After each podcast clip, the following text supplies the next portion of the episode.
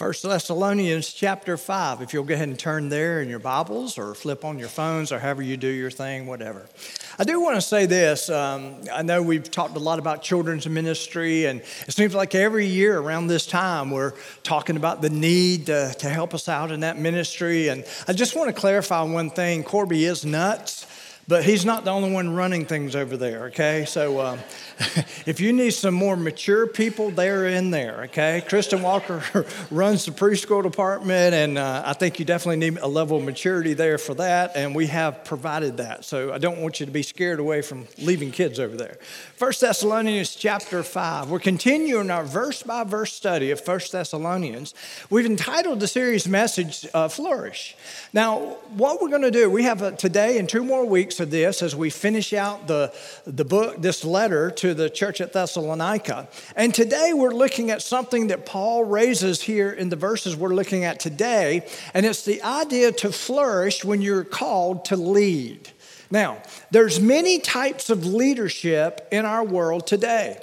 And I think if you look at uh, the national scene, you're going to see that there's really a whole different idea of leadership from one party to the next, or however you may look at it. You can look at the next country away from us, you'll see there's a different type of leadership. But there is something that we need to take note of, and that's the type of leadership God desires in the home and also as it relates to the church. And so Paul was very careful to share with us about the idea of spiritual leadership. So look at the introduction. The need for spiritual leadership is a must for a family and a local church. A spiritual leader is a person God calls to provide spiritual guidance and discernment for a family and a local church. So here in 1 Thessalonians, Paul's going to give us insight as to how the leaders of the church are to relate to the members and also, really, when you look at it, also, you can pull some parallels here to say he's talking about what it means to be a leader in a home. And so he's the same things that he talks about, what he expects in the church, basically is the same thing that we find that he desires for the home. Many of us are familiar with this verse here on the screen. Ephesians 6 4 says, And you fathers do not provoke your children to wrath. But what are you to do? You're to bring them up, you're to raise them up in the training and the admonition of the Lord. And so when we begin to look at spiritual leadership, we can definitely look at it as it relates to the church. And there's spiritual leadership here. Uh, God calls spiritual leadership in all churches, that's his plan, but also in the family. And guess who he places as leaders? He, he places leaders as the husband, the, the father figure to lead a family, and he talks about how to lead that family. Now, I think many of us would agree that parenting is the most difficult job in the world. How many of you would agree with that? It is. I mean, nothing compares to it. Think about it. One old uh, Chinese proverb says this It is harder to lead a family than to rule a nation. You know why I know that's true? Because many people who have ruled nations were terrible at leading their family. You can see it, it is out there. And, and I've seen it play out in many different uh, ideas uh, or venues. And so we need to understand that when we look at spiritual leadership, there's all forms of it. There's, and guess what? What he expects over here is really no different than what he expects over here. It's the same all the way across the board. So this morning, as we begin to look into these verses, I not only want you to see what I and the other pastors are called to be in your life and how you should respond to it, I want you, as those who are called to lead, whether it's to lead your families or whatever you may lead, to see that there's some parallels in how you need to take that same information and learn how God expects you to lead. And it's really a parallel of both. So, this morning, let's look at this idea of the portrait of spiritual leadership. Look on your outline. First of all, there's a proper explanation of spiritual leaders. Now, the Bible has much to say, as I said, about spiritual leaders. In 1 Timothy and Titus, you're going to see a whole array of specific qualifications for leaders. He lays them right out, and they're really good for all of us to follow. And then here in 1 Thessalonians, Paul tells us how the church body needs to respond to leadership. So, every person, this is what we need to understand, has equal access to God. We're not living under the old covenant where the priest was a mediator between the people and God.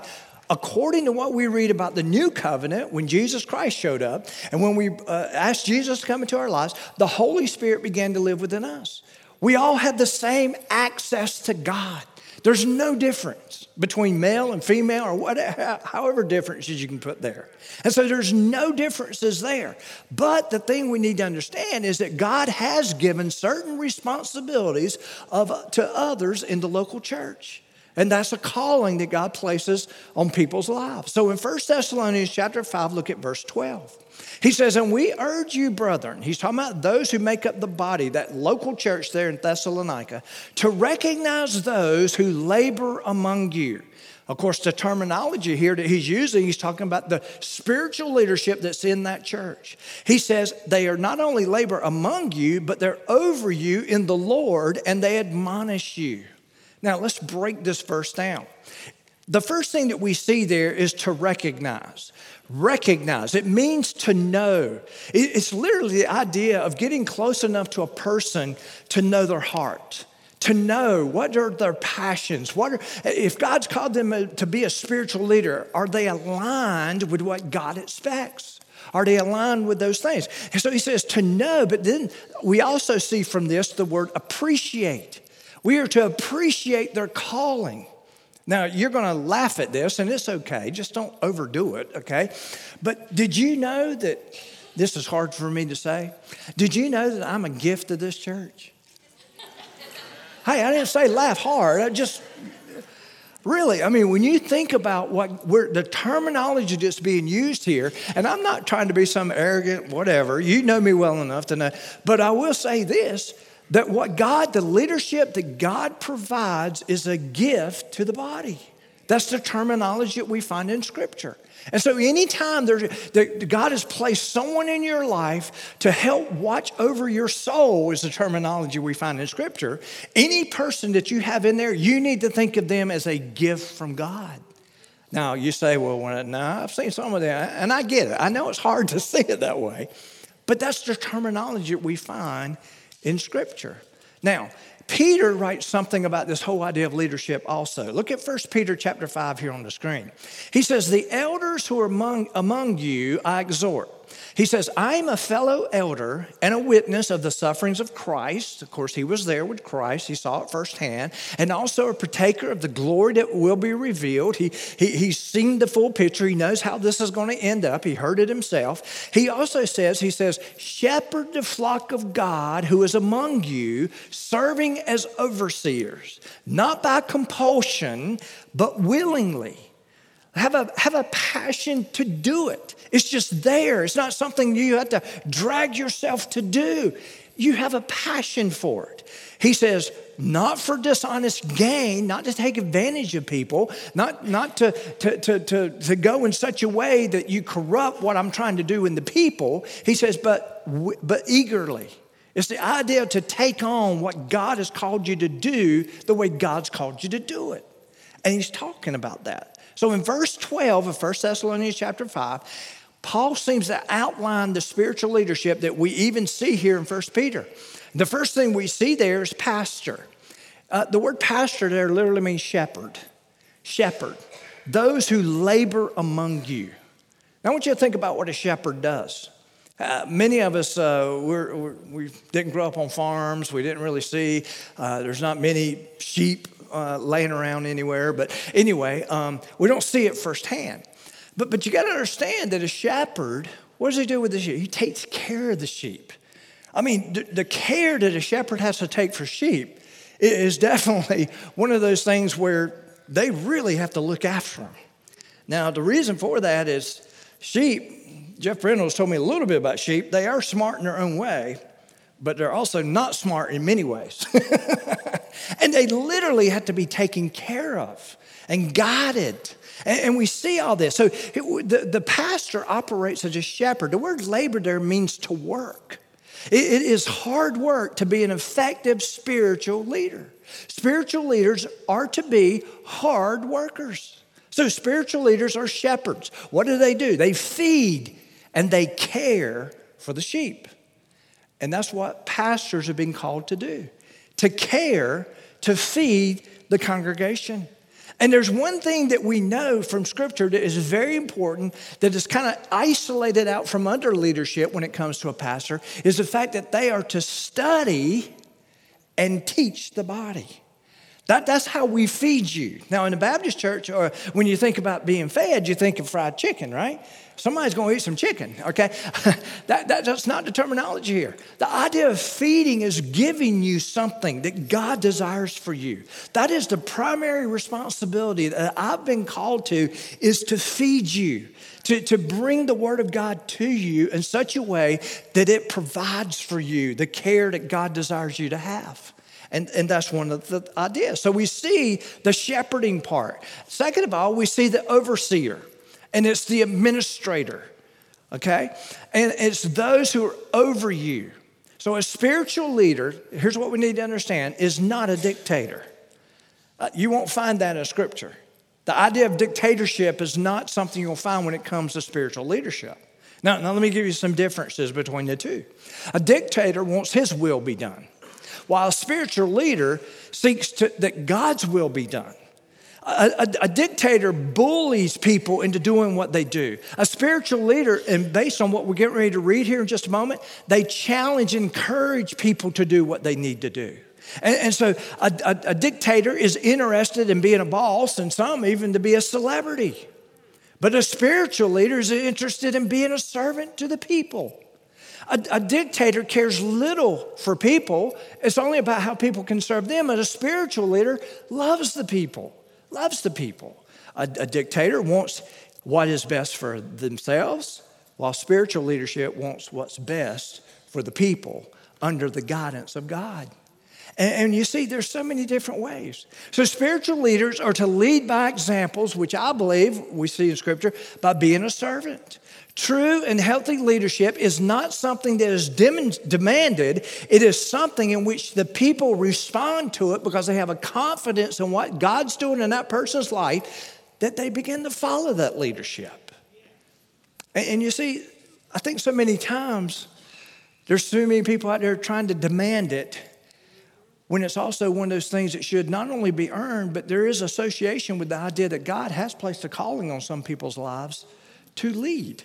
And there needs to be a proper response to it, not only from those who are called to lead, but those who respond to that leadership.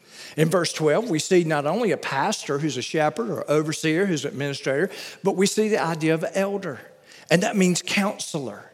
And he's talking about those who admonish you. Now, the word elder, literally, if you were to say, okay, let's take the word, what does it really mean? It literally means to give someone spiritual counsel to, to bring something to them, to, to counsel them. Now, now, let me say this that can happen in many ways. One, of the greatest privileges I have, and, and I don't take it lightly, I really don't. I take what I do here very seriously. And, and, and, I try to be very prepared. I try to be in tune with what God wants me to say. I try, I try my best not to water anything down. I try to give it to you straight. But, but you know something? It, this idea of spiritual counsel some people think you've got to sit in a room one on one to receive it. You can get spiritual counseling sitting here right now.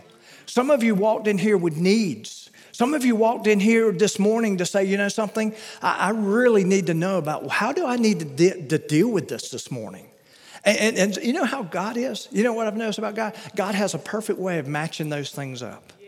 Uh, you'd be amazed. Let me tell you how some of this works to show you how ineffective I can be at times, it's amazing how some people will email me or call me or see me the next week and say, You remember when you said this, this, and this? I want you to know that that right there spoke to me. God met my need with what. And I'm sitting here thinking, I didn't say that. of course, I never tell them because they're trying to lift me up. You know, it's like, yeah, yeah, yeah. But, but what is going on there? What's the dynamic that's at play? It's the part that most of us don't realize is at play.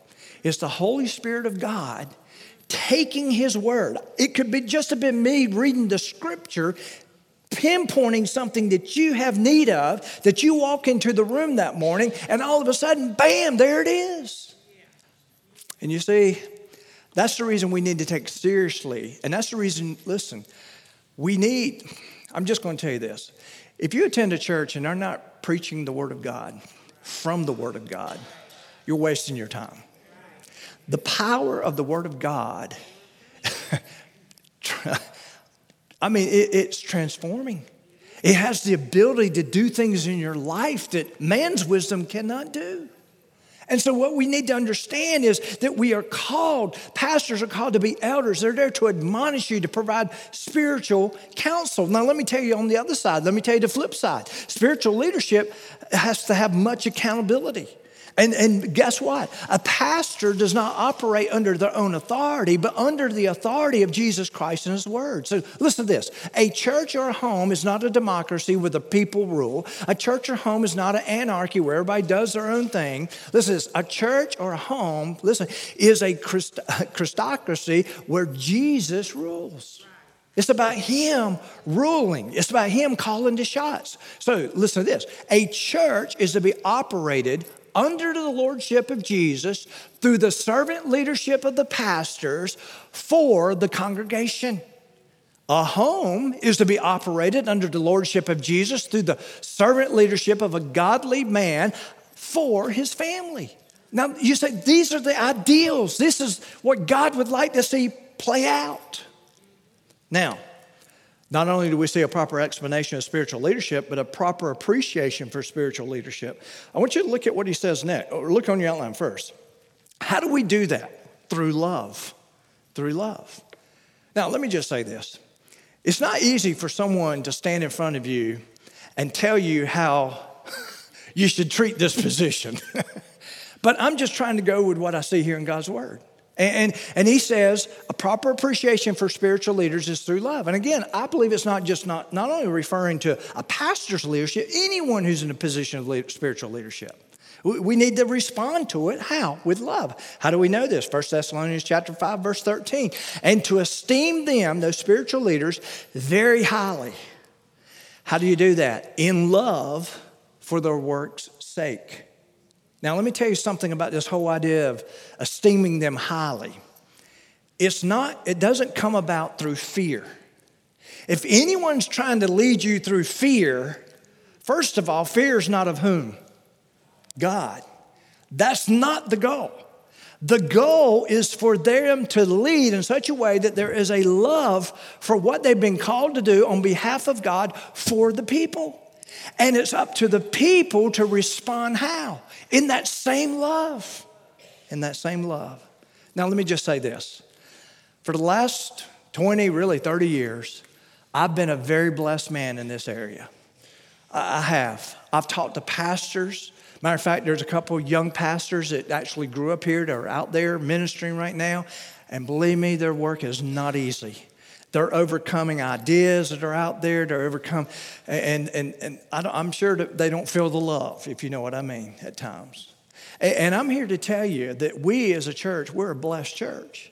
And, and I think these things, the love that this church has, predates me. Okay, there's been a love here. There's been a there's been an attitude, an environment in this church that that is just, I tell you, it's just unreal. You people know how to take care of your spiritual leaders. You really do. And you've done a wonderful job. I, have seen, I've seen this body work. I mean, over the last 30 years, I've seen it. I've seen when pastors get sideways and how delicate the, the, and how respectful the other leadership tries to move in and try to restore that. And I've seen that take place. It's a beautiful thing. I, I've seen that there's no power structures here. There's no power structure. There's not those who say, no, no, no, no. Uh. There's this, there's, it's just amazing. I am so blessed. Sometimes I feel guilty. I'm talking to these young pastors, and, and they're younger than me, and they, they tell me what I say, well, I'm glad I had never had to deal with that one, you know. I really have. And all our pastors feel that way. We talk about it. The love that we feel from this body. The Bible says in Hebrews 13 17, talking about spiritual leaders, obey your leaders and submit to their authority. You see, they keep watch over you. How do they keep watch over you? Let me give you some ways, and we're going to talk more specific here in just a moment. Well, they may warn you, they may have to comfort you, they may have to challenge you. Uh, these are things they, they care for you. He he's basically says they keep watch over you as men who must give an account. This is very intimidating, by the way. One day, when we began to sit around and talk about the works that's been done here on this earth, and we began to look at the possible rewards that are there and everything, did you know that I'm going to be held to a higher judgment because of the position God's placed me in? Some of you men, I'm, I'm just going to tell you, I'm getting ready to, I might blow your mind here. You're going to be held to a higher judgment than anybody else in your family because He's called you to lead. And, and, and in that, there's a lot of responsibility. And, and, and we've got to understand there's just, it's there. He goes on, he says, Obey them, obey those leaders so that their work will be a joy and not a burden. Did you know there's times where it's been a joy to serve this place? And, and, listen, we've had our ups and downs. We, we've had to lead through a lot of change. And, and listen, I know change is hard on people. It's hard on me. And we've seen all that. And there's been times where we've been burdened for things that we knew we had to do. And your heart, I mean, sleepless nights where, God, please help me. We're, we're on the right track, God, right? I mean, we're, we're following your hand, right, God? And, and, but there's some burdens sometimes there that you feel too. But you know something? You're supposed to be in such a way that there's a joy in serving the Lord. There's a lot of pastors out there that don't have that joy because every time they turn around, they're fighting a battle because it's just tough out there. He said, goes on, he says, that their joy that uh, over them so that their work would be joy not a burden so that they would be of no advantage that would be no advantage to you how many of you want somebody to lead that's about sick of fighting things and they just kind of react. now he's talking about, you know, let's make this thing work. Let's hear what God's doing. Next, he says, not only through love, we respond to them through love, but also through peace. He says in 1 Thessalonians chapter 5, he says, be at peace among yourselves. I remember the former pastor, I had the privilege to serve with him for nine years. Uh, and and and uh, sometimes we'd get together and you know what were you what'd you do today? He said I was out putting out fires. Said, really? I didn't know what that meant. I was a young pastor. I thought, man, I didn't know he served in the fire department too. You know, so. that's pretty naive early on. He said, I said, what do you mean fires? He said, well, this over here is happening, this is happening, that's happening. I'm sitting there like, boy, glad that's your job, not mine. It became mine one day. But anyway, but, but let me say this. Why do we need to be at peace with one another? Why do we need to have a love for one another? Listen, let me say this. There's too much at stake. There's too much at stake. When it comes to a family, when it comes to a church, there's too much at stake. We need to be at peace with one another. Next, we see a proper explanation to spiritual leaders uh, on our outline. But uh, while we're there, I want you to hold your place here. Turn to Ephesians chapter 4 quickly. Now, here's what I would be asking if I were you, okay? What are you doing as a spiritual leader of this church? What, what are you doing? What are your desires for this body? If I were you, I would want to know the answers to those questions. You, you see what I mean? Wouldn't you? Uh, hopefully, you're not just sitting here, well, bless me if we can, or give me a word, we'll see if this works, or I hope you know that there's, there's a driving passion, passion that I personally have for this body. Every time I put a sermon together, every time we meet uh, with other uh, leadership, there's just something that I'm that just drives. And, and, and it's right here, and it's in a, it's, it's, it's, in a place where I've, I've shared with you so many different times because it's the heart of what I think I've been called to. In Ephesians chapter 4, I want you to look at verse 11. What I'm getting ready to read to you is what I desire for you, that I want to come alongside of you to help you in. Okay? So look at verse 11. And he himself, that's Jesus, gave some to be apostles, some prophets, some evangelists, some pastors and teachers. Now, the pastor teacher is what I've been called to do. It implies the idea of shepherd, it implies the idea of, of elder and overseer. So look at verse 12. Why would, why would that be in place? For the equipping of the saints. I believe my goal is to give you, my desire is to give you, what I've been instructed is to give you the things necessary for you to live the life that God's called you to live. And I can't stand up here and constantly give you my opinion about it. I can't come up here and give you the world's idea about it or what some psychologist says. I'm to instruct you how? Through the admonition of the Lord, through the work, through the word itself. That's what I've been called to do. So if you're sitting here today and you, you're a father and you're like, well, you've said I'm a spiritual leader, what does that even look like? I, am attempting to do that. I'm trying to, I'm trying to give you what you need to do what you're called to do, no matter who you are. Keep reading. You'll see there in verse 12 equipping of the saints for the work of the ministry, for the edifying of the body of Christ. We make up the body of Christ. The body of Christ is not this building, it's not this campus. The body of Christ is, you. You are the body of Christ. So, what are we trying to do? What are we trying to do as pastors? We're, we're, not only trying to give you what you need to be what you've been called to do, we're also there to build you up, to, to come alongside of you and build you up that you become what He's called you to do. That's what, we, that's what we've been called to do. And, and, and then He goes on. What, why? When, what, what does this even look? Till we all come to the unity of the faith, to all together seeing it the right way, seeing it God's way. And the knowledge, this is a part of that too, the knowledge of the Son of God to a perfect man or a mature man, mature person, to the measure, the stature, the fullness of Christ. And until we are the image bearers of the one who saved us. The goal is to move you towards Christ, His instruction, His admonitions. That, that's what it's all about, y'all. Then he goes on. He says that we should no longer be children. Now, let me say this.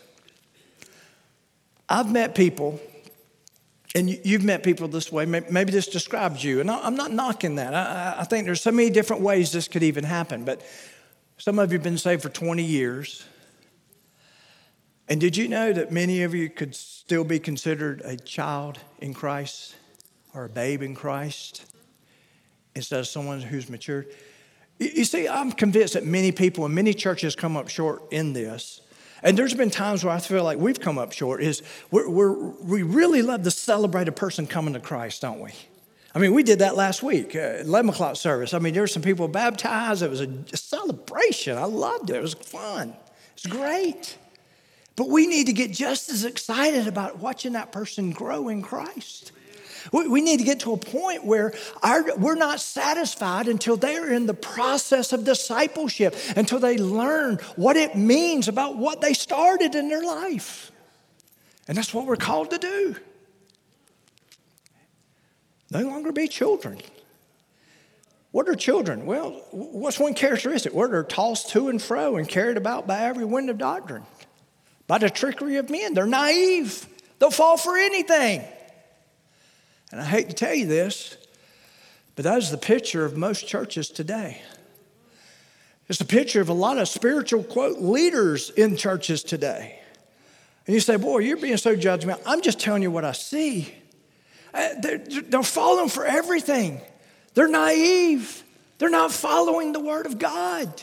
He says it's right here. Paul's mission, his passion, just like my own, is to see you understand what it means to be what God's called you to be. And to understand what is false doctrine and what you should keep away from and what you need to warn your children about. And to say, no, this is the Word of God. He goes on. He says, in the cunning craftiness of deceitful plotting. I want you to think about this.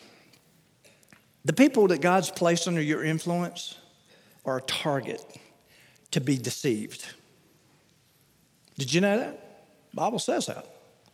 If they don't know the word, they'll fall for anything. They can be tricked to do anything, to believe anything. But, but it even goes further to, to, to the point that, that all of a sudden they're deceived and there's a whole web of lies that they begin to believe and they're twisted and turned into anything some, the world wants them to be or the enemy wants them to be. That's the terminology here. Spiritual leaders are there to call that out. he goes on. How do we go about doing this? Well, we speak the truth in love. I feel like just as the church sometimes misses it with discipleship, I think many times we miss it when, because we don't know how to speak. We don't know how to communicate what we believe. And, and we say it in such a way that's not speaking the truth in love. But I will tell you this is there something called tough love? Yeah, and if you didn't use it on your children, I don't know what you're, I don't know what you have now. Tough love is necessary sometimes. You have to confront, you have to talk to them. You got to get, sometimes you got to get in their face. But there are times where I think sometimes we don't know how to communicate to those who are in darkness. He says, how do you, Why do you speak the truth in love? That they may grow up in all things into Him who is the head, who is Christ. That means this Christ is the head. We make up the body. We're the body of Christ, okay? That means we're not up here trying to create people, trying to make people into our image. You see what I'm saying? If you look like me, you're going to go somewhere. You, you ever seen that before? No, who are we pointing people to? The one we should bear their image of, and that's Christ Jesus. And, and so we see that. He says, now, why would we do that? What's the goal? That the whole body would be joined and knit together by every joint supplies according to the effective working by which every part does its share. That may include helping out in the preschool department. Every part does its share for what purpose? That will cause growth of the body and for the edifying of itself. You mean to tell me we can do such a good job at this that it just it becomes natural, it just kind of happens on its own? Yep, it's possible. We're talking about something that should flourish. The body of Christ should flourish, but it will only happen when the spiritual leadership is flourishing. The same way with your homes. If God's called you to be a leader in your home, if you're not flourishing, the family will not flourish to its fullest potential. So we see, turn back to 1 Thessalonians chapter 5. All right, here in this text, Paul gives us some tools to help us with this task, okay? So how do we how do we equip? How do we give them what they need? Well, sometimes it comes by way of confronting or to confront. Look on your outline, to confront. How, look, what does that look like? Well, 1 Thessalonians chapter 4, verse 14. Now we exhort you, brethren, warn those who are unruly. Unruly is a term literally used for a soldier who gets out of step who gets out of line. How many of you ever had a child that's a little out of line? I see some of you waving. I say, yeah, bless your heart. I've been right there with you. My grandfather at times, he was, he was, he was a really good man, and, and, and he's like me. He didn't like to confront. I mean, I was the apple of his eye. I'm, i know I'm sounding real arrogant up here today. First of all, I'm your gift. Second of all, my grandfather just couldn't get enough of me. I don't know what to tell you. I'm just full of it today. But anyway, but instead of tenderly telling me what I was doing wrong, you know how he would express it? He thumped me on the ear. Have you ever been thumped on the ear? That hurts. Sometimes, I mean, even as a five year, I felt like just saying, Could you just tell me what's going on here? Quit thumping me on the ear. yeah. but he did. That's the way he'd keep me straight bam. It's like, oh. but, but, but it's that whole idea that, that we are to warn. What does that mean? Warn, do you know what the word really means? It means, it's a, literally, it's the idea of speaking out of your heart. When you warn someone, it's not one of those things where, oh, yeah, you try that. We're not talking about that. We're talking about, listen, you're headed down a dangerous path. I want you to hear my heart. There was a time I was headed down that same path. I want you to know that that let me tell you where that ended up. And I just want to tell you don't you don't want to go there. That's the warning we're talking about here. And he says we're to do that. Again, look at Ephesians 6 4. And, you fathers, don't provoke your children to wrath. Don't, don't, don't. You need to, here's what he's saying. You need to speak to them in a way that they will receive what you have to say. That's the goal. That's what he's trying to get us to understand. So, so how do you do that? You bring them up, you raise them up in the nurture and the admonition of the Lord. And then he's, when you see the word in the training, it literally means to discipline. What are we trying to discipline those under our leadership to do? To value what God values, to live His truth, to live accordingly. And then he goes on in the training and the admonition in the Lord. You know what the admonition means? It means you give them truth. But let me give you another side of it too. You refuse to allow them to live in deception. That's a big deal there. It's not just presenting the truth, it means you care enough and love them enough to say, I'm not going to be a part of the deception you're living in. Doesn't mean you have to be ugly about it. It just again means you just share your heart. It may require tears. It may require pleading. It may require a, a, the reassurance that you love that person and that you only want what's best for them and what's, what God says is best for them. But you just put yourself out there. You give them the truth and you refuse to be a part of the deception they may live under. You know, it's interesting sometimes when we have this idea of flourishing and growing, and, and we begin to look around and we see how many of you, don't raise your hand because I'm going to trick you here in a minute, but anyway, how many of you have looked around and said, My life, man, man, it's all a mess? It's a mess. At one time or another, we've been there, right? Yeah. Yeah. And when we look around, you know who the key to cleaning it up is? You. Uh-huh. But what do we do?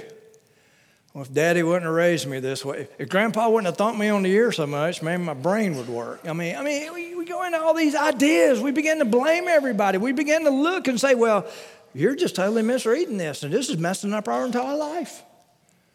That may add to it, but do you know that you hold the possible change that needs to happen?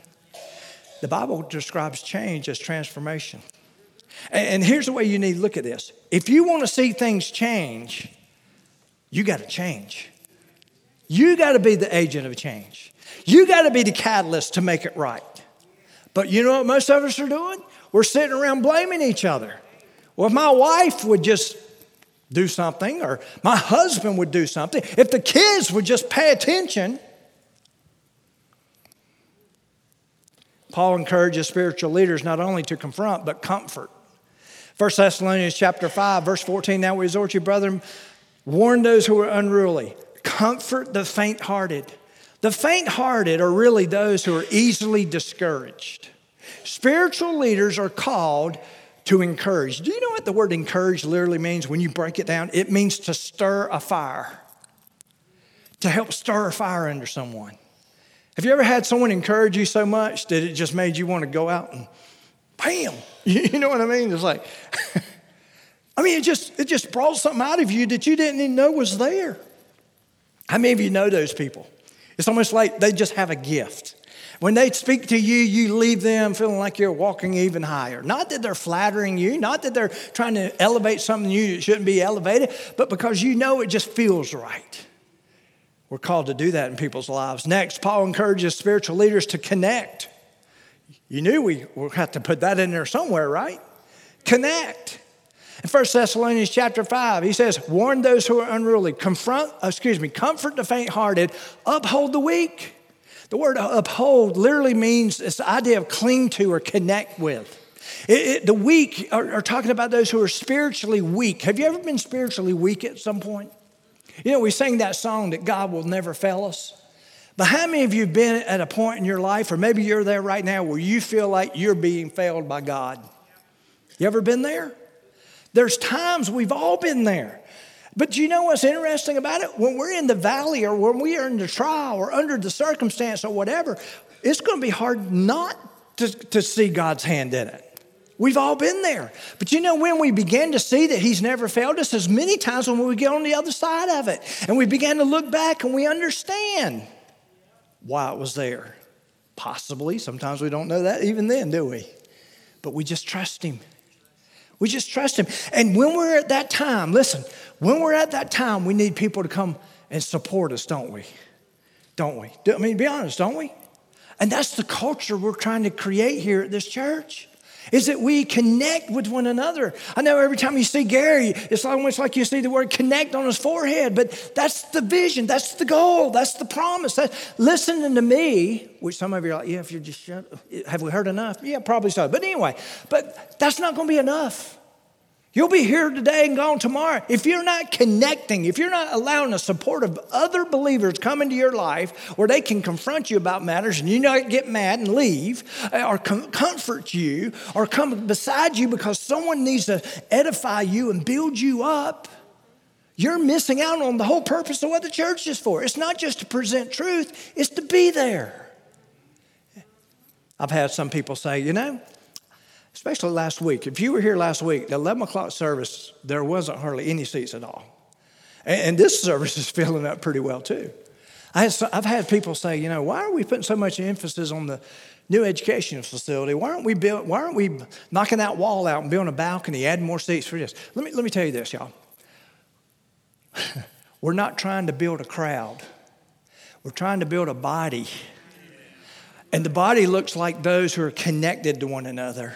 And the only way we're going to have that basis to, to, to do that is to build something in which small groups can meet.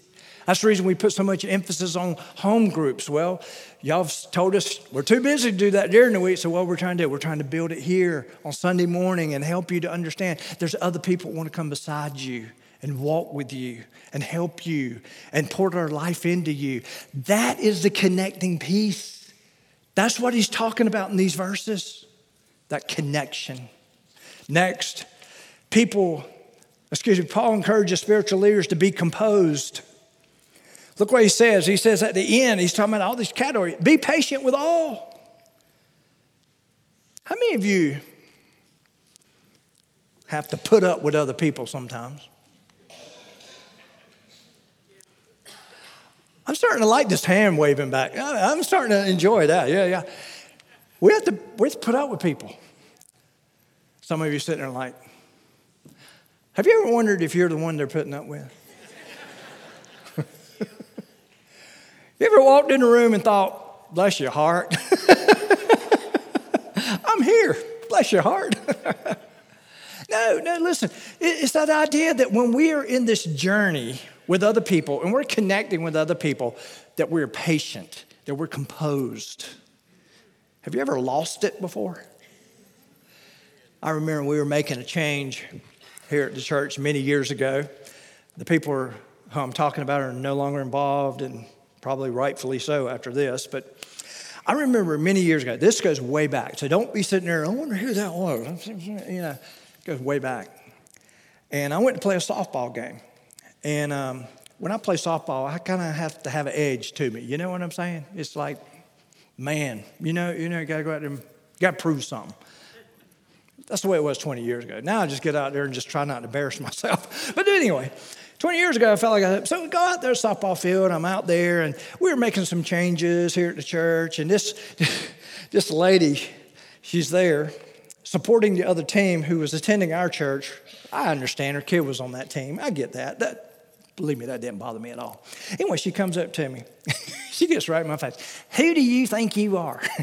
I'm sitting there and like, first of all, I was shocked and perplexed. You know, it's one of the first major. Anyway, she just kept going. I tried to walk away. She would follow me. She just kept going. Finally, I just lost it. Uh, you know, some of you are sitting there like, you lost it? I did lose it. Number one, I had my man got to prove something idea going on. I'm not proud of this as much as I'm trying to say. I totally ruined the ability to ever speak into her life again. Even when she was wrong, she was wrong, believe me. She handled it wrong. But I didn't help it either. There was no love. I wasn't trying to, I wasn't trying to, to, to make peace in this situation. I just had enough. And some of you are sitting there thinking, well, everybody's entitled to have enough, right? Not according to what we read in Scripture. We're, we're called to be composed. Because, here's why. Because for a lot of these people, that argument isn't the only thing at stake. Sometimes eternity is at stake. And we better rise above it. I totally blew it, blew it with that woman. It was so bad I had to call and apologize. I will tell you this, she continued to unload in the apology, but I was composed. You, you see what I'm saying? We got, we got to be that. Next, and this kind of runs the same gamut, we got to be cool headed. In verse 15, he says, See that no one renders evil for evil to anyone. That's exactly what I did. I wasn't composed, I wasn't cool headed or level headed, but always pursue what is good, both for yourselves and for all. You know what he's saying? Look at the big picture. So many times we're programmed to just lock into what's right there in front of us and just react accordingly. That's when the flesh gets in the way. We are called to stand back and realize that in this life there's more things, there's greater things at stake than right there at that moment. And we better learn how to read that, discern it, and speak truth into that the way it needs to be spoken. Now, here's the application. Have we as spiritual leaders, church leaders, fathers, etc., upheld our responsibilities? Listen, listen to this. Men, we are held accountable by how we lead our homes. Uh, there's a book that's out there, and, and the, the writer's writing to men, and here's what he says A compass helps one, helps one get out of a confusing circumstance and move towards a desired destination. That is a perfect description of what a spiritual leader is to be about to help a person point in the right direction, to show them the truth, to show them what they need to be focused on. Now, Secondly, do we properly acknowledge the roles and authority of those who are our spiritual leaders? Now, I'm, I'm, listen, again, I'm going to say it. God has placed them into your life. That's the reason, listen, that's the reason we take joining a church very seriously. You, need to know what you're joining. That's the reason if somebody's been here for six months and they hadn't joined, I, I kind of get that in this day and age. I want to know if the person that I'm going to come and place myself under to learn the teaching of God's word, what do they believe? What's really there? What's their heart like? What, what's that going to look like? And I get that. But the question is this do you properly acknowledge it? And here's what that means. Here's what it means it means that the person who's standing in front of you right now, listen, if his heart is right, and he's trying his best to communicate God's word in the most effective way, and you came in here and yielded yourself to the Holy Spirit, you're not yielding to me, you're yielding to something that came through me. You're yielding to what the Spirit of God and the Word of God have to say to your heart and your situation. Do you acknowledge that that can happen? And if you, if you do, God will do wonders in your life. Whether it's your connect leader or whoever you sit under, if they're presenting truth, would you bow with me? I'm going to ask the men to come forward for the offering. Father, we just thank you so much for who you are. And Lord, a sermon like this is very difficult in many ways, but Father, I pray that we can see past the, the whole idea of what uh, a spiritual leader is trying to tell other people how to respond to, to spiritual leadership. But Father, we take something deeper here and realize that you have placed things in front of us. You have placed people in our lives, whether it's a spiritual leader in a home or a spiritual leader in a church or wherever it may be. Father, help us all to realize that that, that person is going to be held accountable. And Father, help us to realize that maybe our job is to, to make it just a little easier to fall in line, to, to help not only that spiritual leader uh, by being what you've called us to be, to realize that they're trying to equip us, that they're trying to build up the body. Father, help us to get our hearts around that. Father, I pray for the men in this service. Lord, I thank you for the email that I received just this last week of a young man who says, You know something? I believe God wants me to step up in my family. Father, I thank you that your spirit is moving on the hearts of people, of young men especially, who, who, who just say, God wants more. He desires so much more for my family. And, and he saw that he was the catalyst to see that. Father, I thank you for that. Awaken that in all us. Father, I thank you for this offer and pray that you'll use it to help us to be about going into this community, going into this world, and, and, Father, that we would bring people to a point that they can be edified, that they can be equipped to be more like you. We thank you for it in Jesus' name. Amen.